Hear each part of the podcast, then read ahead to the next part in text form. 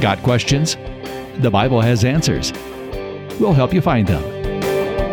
Welcome to the Got Questions podcast with Shea Houdmann, president of Got Questions Ministries. Welcome to the Got Questions podcast, our continuing effort to have conversations about some of our most frequently asked questions. And today's episode is going to be a big one. Today, we're going to be discussing pornography, and we get a lot of questions about pornography. So, today, my guest is Jonathan Daugherty. He is the president of Be Broken Ministries, and we're going to be discussing the most frequently asked questions we receive about pornography, but really want to focus in on how can this sin be overcome? Because to us, that's the question we get most often. So, Jonathan, I'm um, welcome to the show today. Thanks so much. I'm glad to be here. Uh, Jonathan, I'm sure you'll relate to this, but so often we receive questions that will start off something to the effect of, "There's this sin that I'm really struggling with, and I just can't seem to get victory over it. I feel like I'm the only one who's struggling with this. And every time I do it, I feel so guilty about it. And then I commit myself to God, I'm never going to do it again. And then a few days later, I stumble into it again and again. And they're going through all this effort to not tell us what they're talking about. And yet we totally know exactly nine times out of 10 what they're talking about, that they are struggling with an addiction to pornography. So tell us a little bit about yourself and also about Be Broken Ministries and the ministry that you provide. Yeah, so um, Be Broken was founded. I founded it back in 2003, and it really was born out of my own story of sexual brokenness and addiction and pornography use and all of that. And it came to a head for me in 1999 after I'd been married for four years and just um, I was a full blown sex addict. Uh, people want more of the story, they can go uh, to the website and and and see more about that. But there was a breaking point in my life. Uh, I was depressed, suicidal, all of these things that we see in somebody that's developed a really profound addiction and compulsion. And yet there was grace that I was met with by by God. I'd been raised in the church, so I'd actually I'd actually come to faith when I was a kid, um, and it just kind of had this on and off uh, relationship with God, not necessarily relationship, but on and off, just in terms of my own devotion mm-hmm. to to following the Lord. And then uh, my recovery really started in 1999, and out of that, God was really starting to transform my life. And we'll talk a little bit about that in terms of what that looks like for somebody who's entangled in pornography. And by the time 2003 rolled around, it was God was saying, "I want you to tell your story in order to try to build a bridge for other people to come into this same kind of light and recovery process mm-hmm. and all that." So that's really how Be Broken was born is just out of my own story and, and journey and then realizing that God wants to help others as well. So Be Broken started really as a um, a recovery ministry for men who were entangled in all kinds of sexual unwanted sexual behaviors um, eventually, it has expanded now to where we help men, women, and families move from sexual brokenness to wholeness in Christ. Mm-hmm. Uh, and then also equip others to do the same. That's our mission. And so it's been exciting to see how God um, reaches out to people who are entangled in these various sins that, like you said, find it really hard to talk about. It's like we know exactly what a person is saying when, hey, I've got this besetting sin or I've got this thing that's really I'm entangled in and I don't know mm-hmm. how to get out of it you're right. Nine times out of ten, it is a sexual sin. It's a pornography sin. Yeah. it's a, you know, something of that nature. And so, what we are trying to do in our ministry is create and help create environments that are grace based, so that mm-hmm. people can actually share their full story without sense of punishment or shame, so that now we can see how the grace of God can weave into that and really bring about, you know, life transformation. So that's what we're yeah. all about, uh, providing resources and spaces for people to go on that journey with us. Absolutely. And just so our listeners know, um, in the, the show notes, also at um, podcast.gotquestions.org, and when this video goes live on YouTube in the description field, we'll include links to where you can learn more about Jonathan and Be Broken Ministries and the services to help the ministries that they provide. But so, Jonathan, I would try to break down the different questions that we're asked most frequently. Maybe for this first one, to kind of a two parter like, one, what does the Bible say that would apply to pornography? And why is pornography so dangerous? Yeah. So, you know, uh, it's it's hard sometimes to unpack in a very short period of time that question about what would the Bible say about, you know, fill in the blank. Because yeah. I tend to be a person that when I think about trying to give a biblical answer, man, I want to give the overarching, I want to give the arc of scripture. Yeah. I want to go back to the origin story. And I think that really matters even here in trying to answer this question. When you ask the question, what does the Bible say about to try to address this issue of pornography? I think first and foremost, you have to understand the original design of God's intent for sexuality and sex in order to then be able to answer the question, well, what does the Bible say about pornography? In other words, I think sometimes we have to know mm-hmm. what was good and right in terms of what God designed in order for us to understand why there why he drew, drew lines around certain things when sin entered the world. And so real quickly I would say that you know when God designed sex and sexuality, sex was meant to be this picture that he put within this covenant relationship of one man with one woman in the marriage covenant in order to express or give us a picture of what does intimacy look like what does uh, fruitfulness look like in terms of the procreative act. And he gave us all of this as a picture that was ultimately meant to point us to him in the sense of the kind of intimacy and love and covenant and faithfulness and fruitfulness that he can produce in us through our faith relationship with Christ. So, therefore, then when things like pornography come into place, this distortion of God's design, it is that's where you see things like God saying uh, in the Ten Commandments, "Don't commit adultery," because that's that's a form of you could say pornography because it's a distortion of the design. Even then, when we get to the New Testament, where Jesus in the Sermon on the Mount is actually talking about the law in terms of the letter of it, but then saying, I want to show you the heart of it, he actually points out the issue of sexuality. And he says, You've heard it said, don't commit adultery porneia. Don't commit this act of distortion of God's design for sex. But he said, I say to you, if you look on a woman with lust, you've committed adultery in your heart. So that's one area in which, in a really pronounced way, in Matthew chapter 5, Jesus addresses the issue of pornography in the sense of this idea of, of a distortion. So we have to know the origin story of God's design for sex in order for us to have a good understanding. And that's why I think pornography is dangerous, is because mm-hmm. what it does, it draws our minds and our attention away from what the design was in order that we can create all kinds of scenarios that break the picture that God intended to give to us to help us better understand him actually, not just about, you know, the physical union of a man and a woman. It's a very true and I love your breakdown of the the Greek word porneia and how it refers to anything that distorts God's intention for for sex. And that's a powerful reminder that what pornography ultimately is is a distortion of the the beauty of what sexual relations between a husband and his wife was supposed to be.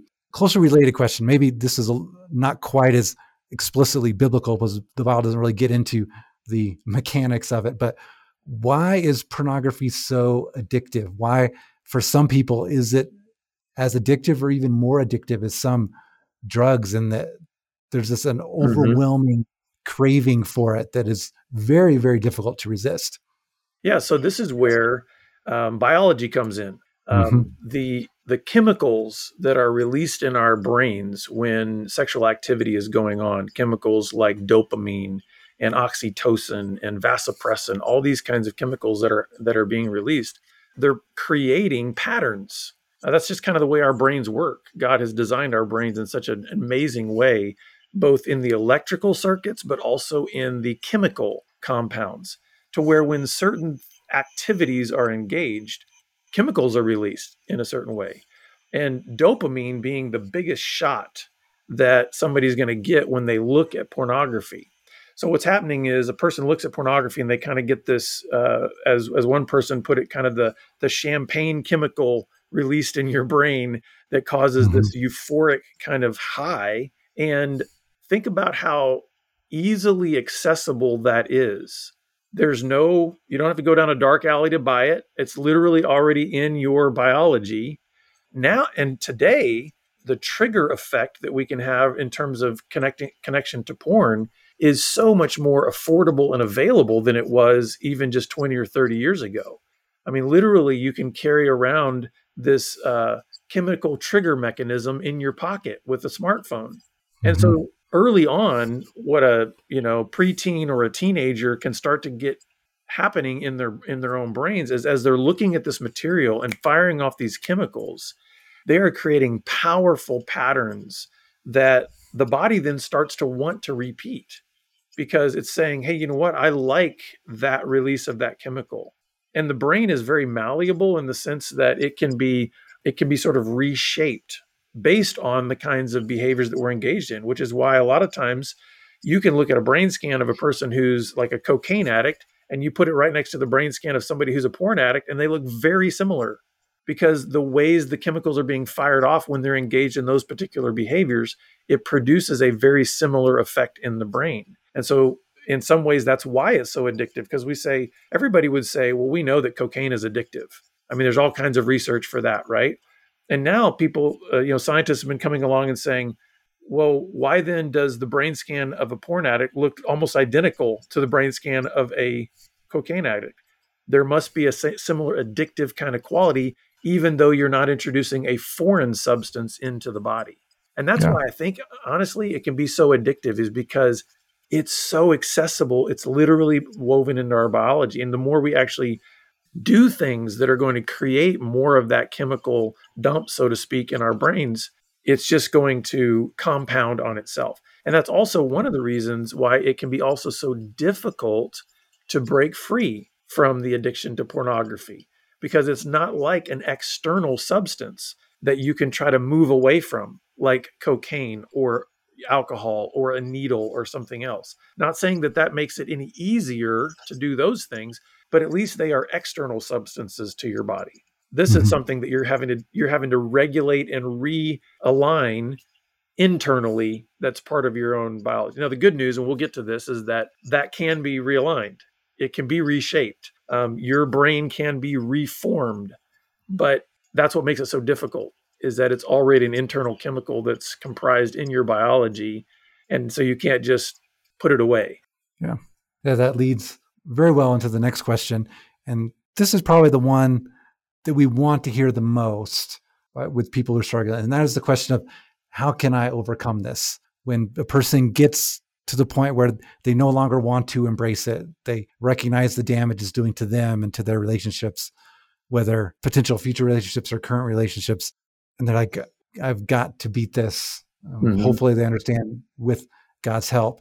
But to tell me a little bit on your experience. What are the most effective ways to overcome an addiction to pornography? And please, by all means, share specifically how Be Broken Ministries does some of the tools or resources that um, you provide. Yeah, I think the first thing that's so important for for everyone watching or listening to this to know is that because any kind of addiction affects the whole person, recovery is part of dealing with the whole person. And what I mean by that is the way in which God has has made us of having a physical body, having a soul, having a spirit, the idea that we are physical, emotional, and spiritual beings, we need to address all of the issues that that the addiction has um, infiltrated in each of those areas. And I think sometimes what what can be so frustrating, especially for Christians, sometimes who are trying to overcome a pornography addiction, is they have singled it out as all I need are spiritual solutions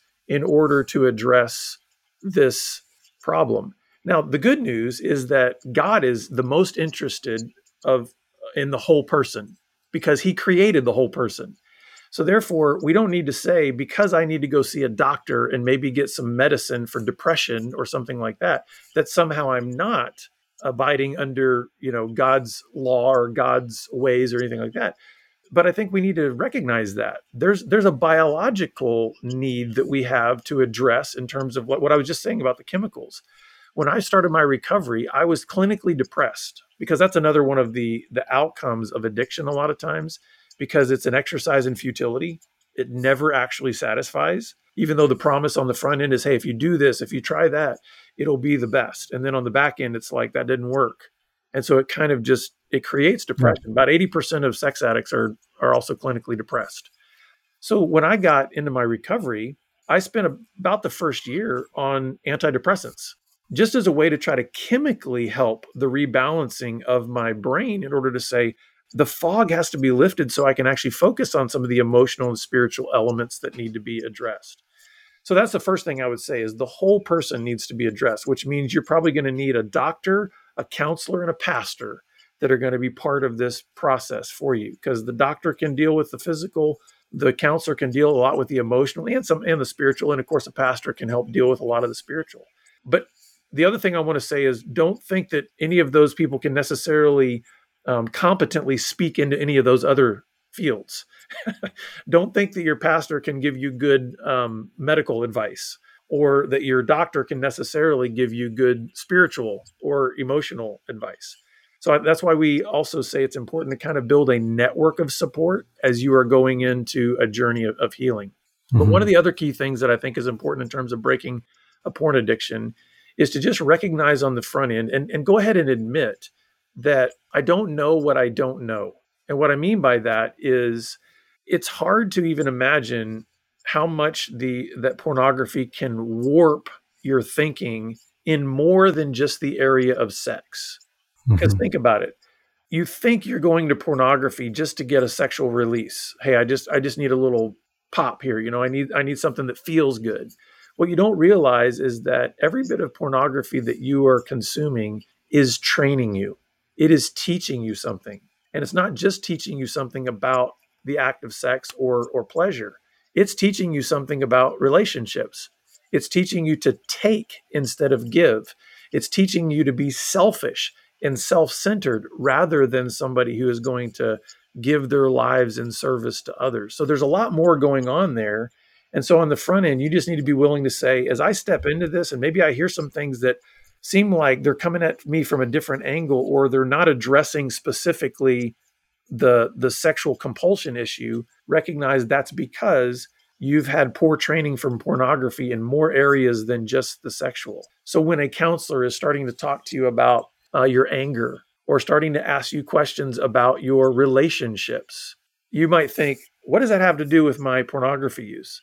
But when you when you allow that to play out and start actually talking about that, you'll realize that more than you can imagine, pornography has become kind of a lens through which you are seeing all of life. It becomes a yeah. filter through which you are actually engaging everyone. And so, uh, and everything, all your decision making processes are even influenced by pornography. Um, and then the last thing I would say, as far as, um, well, not the last thing, but one other major thing I would say is that recognize that a, a lot of the work that you're going to have to do in order to actually see healing and transformation is work around the the truth of your identity. Every sin ultimately, at some level, distorts our understanding of who we truly are as image bearers of God. And I think in many ways, pornography, more than anything else, gives a huge distortion because, especially for Christians, there can often be so much shame that we bear because we know it's not as if a Christian can necessarily go view pornography and say, Oh, I didn't know that was wrong. I mean, for the most part, if a Christian has been you know, reading the word and engaging in fellowship with other believers and being discipled, there's a sense in which we know that's that's a sin. So there's an additional amount of shame there that then starts to corrode a sense of the true identity that I'm a son or a daughter of of God. And the other thing too that I think is really important here is don't try to travel this road of of restoration uh, and recovery and transformation alone. We were made for community, and that's why it's important that you get plugged into a grace based community that is going to say, this is a place where your worth doesn't fluctuate. We're going to tell you the truth about your identity in Christ. That if you're a if you're a follower of Jesus, God declared your worth on the cross. He said, "You are worth the life of my only son." And because he doesn't change yesterday, today or forever, and that's the value that I placed on your life, therefore your worth and your identity can't change before me. You are in him, and therefore uh, my love for you can't go up or down. And so when we establish that and we have that that rooted in that uh, environment, now we can do all of the messy work of dealing with the issues of shame and tr- triggers and temptation and um, historical traumas and all that kind of work. But we need to first establish that baseline that says, if you're in Christ, there is nothing that can change your identity or your worth before God. Uh, and so that's kind of just a very quick kind of summary of some of the key mm-hmm. elements that need to happen. In our ministry, we have uh, three day intensive workshops for men, and some other tools, uh, online courses that men can uh, can use. We've also got some great connections with uh, some other ministries that do work with women who are struggling because we know this is not just a man's issue. Men and women struggle with pornography, and we want there to be the same kind of uh, safe, grace based environments for women to deal with this too, because sometimes women have felt like they've had to bear a, a, a shame, a double burden of shame, because it almost seems like, well, it's sort of acceptable that guys struggle with this, but it seems like it's the you know it's a scarlet letter if you are a woman yeah. and, and, deal with this. So we try to provide opportunities for anyone who is struggling with this to take their next step towards freedom.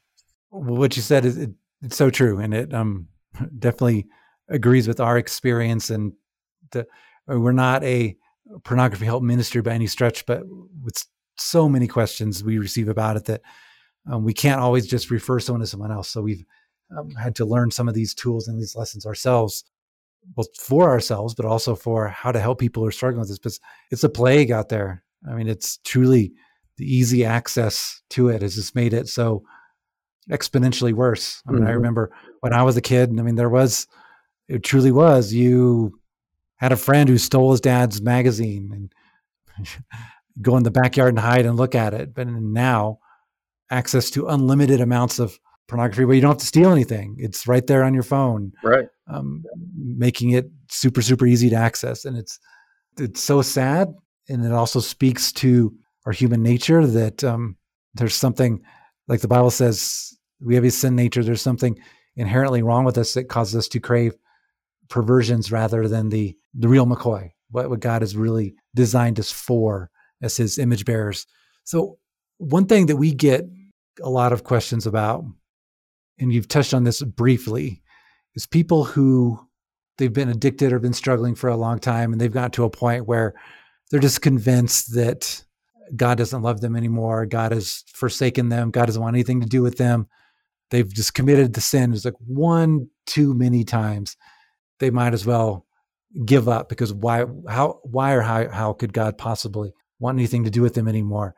And so this this answer to this question really doesn't apply solely to pornography. It's to any mm-hmm sin, but I'm sure you've dealt with that many times. Um, what's just some encouragement that you give to people who have been struggling with this for a long time and are feeling very defeated, just to remind them that God isn't done with you yet, that God still has a plan and He can and will bring you through this? You know, my initial response to that that idea of like, listen, I've I've gone too far, or I'm, you know, I've sinned too many times. God's grace can't extend that far. My first response can often sound harsh, but I want to unpack it. And mm-hmm. and that is if somebody says that to me, I say to them, you know, that thinking proves that you are full of self-centeredness and pride. And of course, at first it feels very offensive like what are you talking about? I'm trying to actually I'm trying to I'm trying to do something that feels contrite here. I'm trying to say, listen, I'm I'm too broken. I'm too whatever. But when I start unpacking it, I'm like, actually it's showing that your sin has gotten you completely self-absorbed. Because the reality is your worth your value and even your salvation before god is not based on how you feel not even about yourself.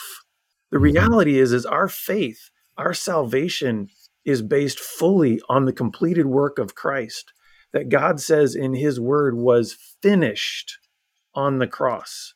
Finished like no more to be done in the sense of what was necessary in order for us to be reconciled to God. So, what I would want to walk a person through then at that point is saying, this isn't an ignoring of your your guilt feelings or an ignoring of the shame feelings that you have but we've got to have a more firm foundation than what you feel even about yourself or god or anything else in order to actually start seeing change happen and that's where we mm-hmm. have to get back to God's word and say, there is an absolute, concrete, firm foundation here that says, in Christ, you are 100% accepted and whole before God. Mm-hmm. So, my next question to that person is saying, Do you trust that Christ is your Redeemer? And so, basically, just try to walk them through a salvation uh, presentation, so to speak, to to confirm whether or not they have actually placed their faith in Christ alone. if that is the case, then now we can start having a new conversation that says, okay, that's true, period. Now, let's talk about how your feelings have been lying to you for however long. And that's when I think we need to start working on that deception because we we need to be honest with ourselves. In any given day, multiple times in a day, our feelings are going to lie to us. Mm-hmm. Our feelings are going to tell us something that is not actually true about us, about someone else, about God, about life, about anything. And so I want to first lay that foundation that says the the root of our security is in Christ, not in any kind of guilty or whatever feeling that I may have. Those are real, they're valid, we've got to deal with them, but I want to encourage that person to say, isn't it good news that this is what grace based recovery actually means. Isn't it good news that your worth and your value and your salvation is not contingent upon you? It's like, oh hmm. my goodness, let's breathe a sigh of relief. Now we can actually feel a sense of, oh, there's freedom here. Now we can start talking about how how my feelings have lied to me and what does it mean though that I have all this guilt feelings. Okay, let's talk about the real enemy that we have that wants to sow doubt and and deceit into your mind about your worth and your value and your identity before God. And that then starts a journey of really learning what does it mean not to just have an intellectual knowledge of my identity in Christ, but actually be walking in that identity in Christ. And that's so much of what the work we do at our ministry is. And in fact, some people, you know, some guys that'll come to our workshop, they're like, you know, you didn't tell us once, you didn't tell us a thing about like internet filters. And it's like, right. Because if you have a thriving relationship with Jesus, it doesn't matter. That's the best internet filter there is. Yeah. So that's a lot of the work that we do is helping a person then start to learn how to live from that true identity so that when the feelings are kind of all over the place, they now have a baseline from from which they can say, "Oh, I know that that's just a feeling." And I don't have to I don't have to think that that is what I must rely on for taking whatever my next step needs to be. That's excellent. And I love your point at the end. It's something I've, I, I will gladly recommend a internet filter to someone who that would be helpful. They can choose the right accountability partner. And yeah, but with that said, ultimately it's a heart problem.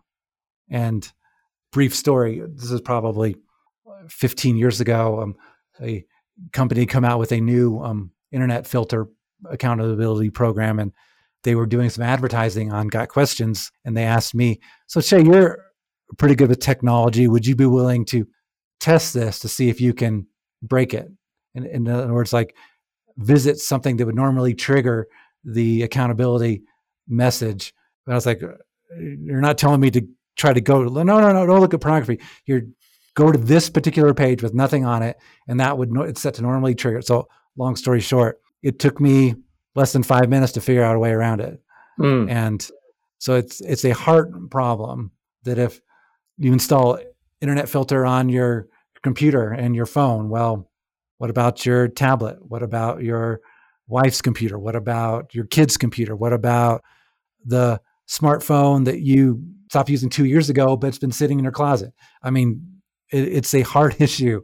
Mm. And no internet filter is ultimately going to prevent these things. You got to one, make sure you have the relationship with Jesus Christ, and two, are committed to allowing Him through His Holy Spirit to conform you to His image, to help you to overcome this and other sins, and that you're taking the steps you need to take to be victorious over this rather than yeah, trying to depend no, on external factors. Yeah, and make no mistake. I mean, we we do recommend certain technologies and things like that, but yeah. the the whole point that we're trying to make when we are when we're trying to walk a person out of a pornography or a sexual addiction is saying, you know what, there are going to be some guardrails here. There's going to be some tools on the front end mm-hmm. going to be helpful for you in terms of just curbing behavior.